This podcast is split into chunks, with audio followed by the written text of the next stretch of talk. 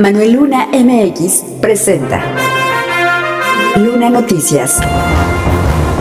Compartimos conocimiento.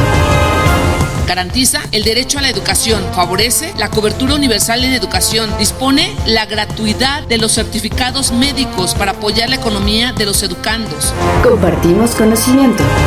Hemos presentado un presupuesto haciéndole una respetuosa eh, llamado a, a, tanto a finanzas como a la legislatura para que tome en consideración ciertos supuestos de acuerdo a la finalidad que tiene la comisión. Luna Noticias. Por primera vez en muchos años, este paquete fiscal no considera la contratación, la solicitud de contratación de deuda pública.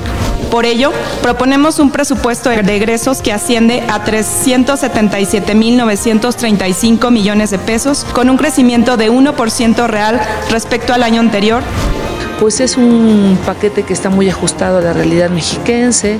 Ya el hecho de que no traiga deuda creo que también tranquiliza a los mexiquenses.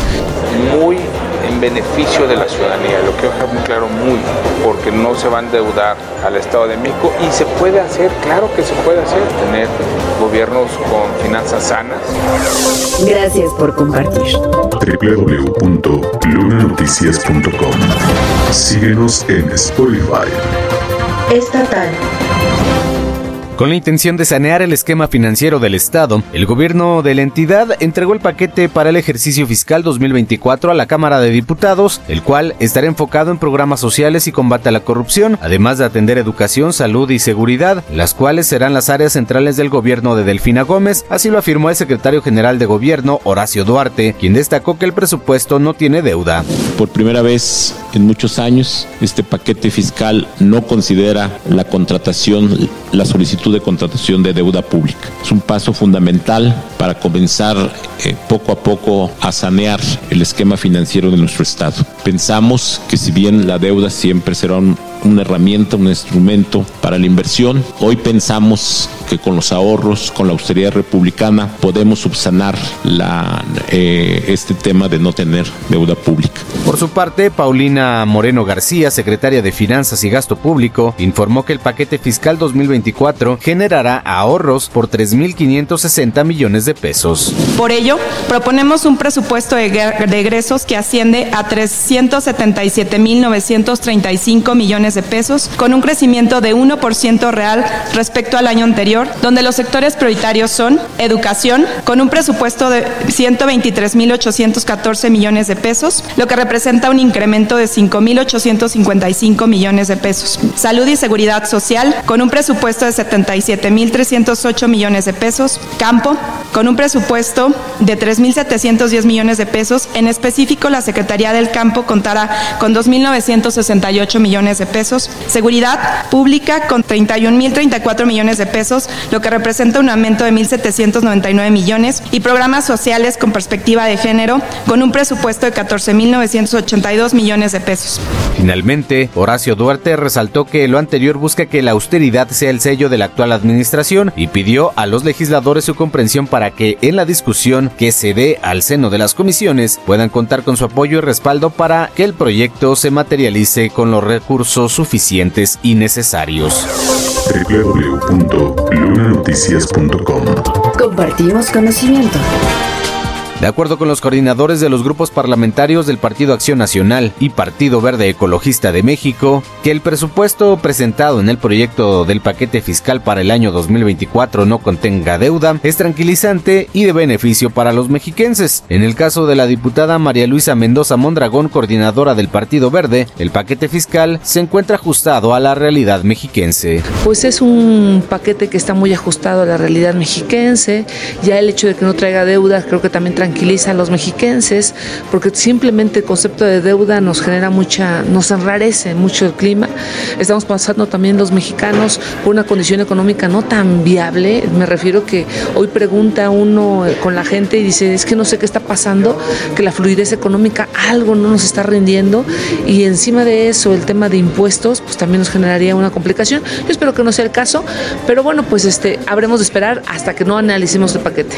Señaló que empezarán a analizar analizar el proyecto para revisar dónde se recorta y dónde hay incrementos, así como dónde impactará de manera directa el apoyo del bienestar en los programas sociales, salud, seguridad y el campo. Por otra parte, para Enrique Vargas, coordinador de los diputados panistas, sí es posible tener un presupuesto sin adquirir deuda. Estamos muy contentos porque fue algo de lo que platicamos con la gobernadora como Acción Nacional, el tema de seguridad, el tema de los municipios, el tema de salud.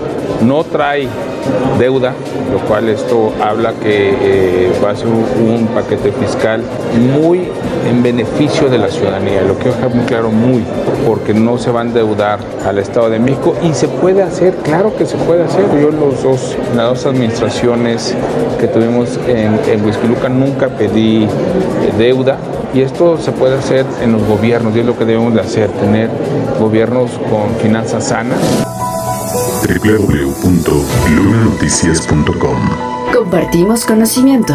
Síguenos en Apple Podcast. De acuerdo con la presidenta de la Comisión de Derechos Humanos del Estado de México, Mirna Araceli García Morón, esperan un incremento en el presupuesto para 2024, el cual pueda ser acorde por lo menos en relación a la inflación que para el cierre de 2023 se calcula entre 4 y 5%, ya que la CODEM no ha recuperado los números que tenían en 2019. Nosotros, eh, respetando también las reglas de la conformación del presupuesto, hemos presentado un presupuesto haciéndole una respetuosa eh, llamado a, tanto a finanzas como a la legislatura para que tome en consideración ciertos supuestos de acuerdo a la finalidad que tiene la comisión. Nosotros veíamos que aparte de todas las atribuciones que tenemos en la ley, hay por lo menos unas ocho leyes más que nos generan atribuciones. Y esto, eh, cada que desplegamos una acción implica el ejercicio del presupuesto, de recursos humanos, de recursos eh, materiales, de recursos financieros. Somos de las pocas instituciones que sufrió un decremento en el 2019 y luego no se ha recuperado siquiera la cifra que traíamos en el 2019. Con ello esperan un presupuesto acorde que les permita seguir realizando sus funciones. Sin embargo, de no ser así, reconoció que tienen que seguir realizando sus funciones, solo que con el presupuesto por resultados implicará que se haga menor número de actividades. Recordó que el año pasado también tuvieron una reducción de acuerdo al número de habitantes que se reconoce para el Estado de México, por lo que trabajarán con el presupuesto que les asignen, ya que todas sus áreas son importantes y quedan enmarcadas en dos rubros, la promoción y la defensa. La promoción implica atender a dos vertientes, dar a conocer los derechos, pero también la vertiente de la prevención, que es lo, es lo fundamental. Eh, y el área de defensa es cuando ya se vulnera un derecho y nosotros entramos al conocimiento de las quejas. Nosotros traemos un más menos de 10.000 quejas anuales. Esto pues nos podrá dar más o menos cuenta de lo que se trabaja. Trabajamos casi lo mismo que un juzgado, nada más que en otro carril alterno que se llama vía no jurisdiccional, pero nuestros procedimientos son relativamente parecidos,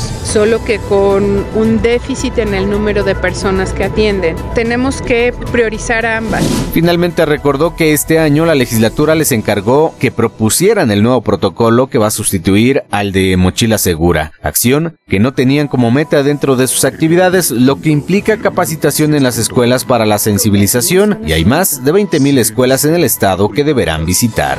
www.lunanoticias.com Compartimos conocimiento. Síguenos en Google Podcast. La Cámara de Diputados aprobó por unanimidad la nueva ley de educación, la cual contiene, entre otras cosas, la gratuidad de los certificados médicos para apoyo a la economía de las familias de los estudiantes, así como el combate al rezago educativo, deserción escolar, control de alimentos y bebidas en las escuelas, fomenta estilos de vida saludable, entre otras. A través de consultas dirigidas a pueblos y comunidades indígenas, afromexicanas, con discapacidad y diversos actores educativos, se inició la elaboración de la nueva ley así como de los consensos tras las observaciones de la Secretaría de Educación Estatal y la homologación de la Ley General de Educación a nivel federal. Tras ello y la discusión en la Comisión Legislativa de Educación, Ciencia y Tecnología, el dictamen presentado fue aprobado y con la votación en el Pleno de este martes, la entidad cuenta con una ley que garantiza el derecho de la educación con acciones específicas, como fue expuesto en su lectura por la diputada María Luisa Mendoza. Garantiza el derecho a la educación favorece la cobertura universal en educación, dispone la gratuidad de los certificados médicos para apoyar la economía de los educandos. Los principios, fines y criterios de la educación se sustentan en valores es congruente con las acciones en la materia desarrolladas por la Federación y fortalece a los municipios, vigoriza el derecho de toda persona a gozar de beneficios del desarrollo científico, humanístico, tecnológico y de la innovación. Aunado a ello, el documento señala que esta ley permite la corresponsabilidad en los procesos educativos, garantiza el interés superior de niños, adolescentes y jóvenes, combate el rezago educativo y la deserción escolar, fomenta estilos de vida saludable, promueve la cultura del cuidado del agua, considera medidas para preservar la integridad física, psicológica y social, promueve la cultura de paz y no de la violencia, permite además la contratación de seguro escolar contra accidentes para los estudiantes, dispone de acciones para la revalorización de maestros, impulsa medidas administrativas en apoyo de estos, además de incorporar medidas de infraestructura incluyendo mantenimiento. También prevé disposiciones en cuanto a la intervención de quienes ejercen la patria potestad o tutela. www.lunanoticias.com Ya tienes conocimiento. Compártelo.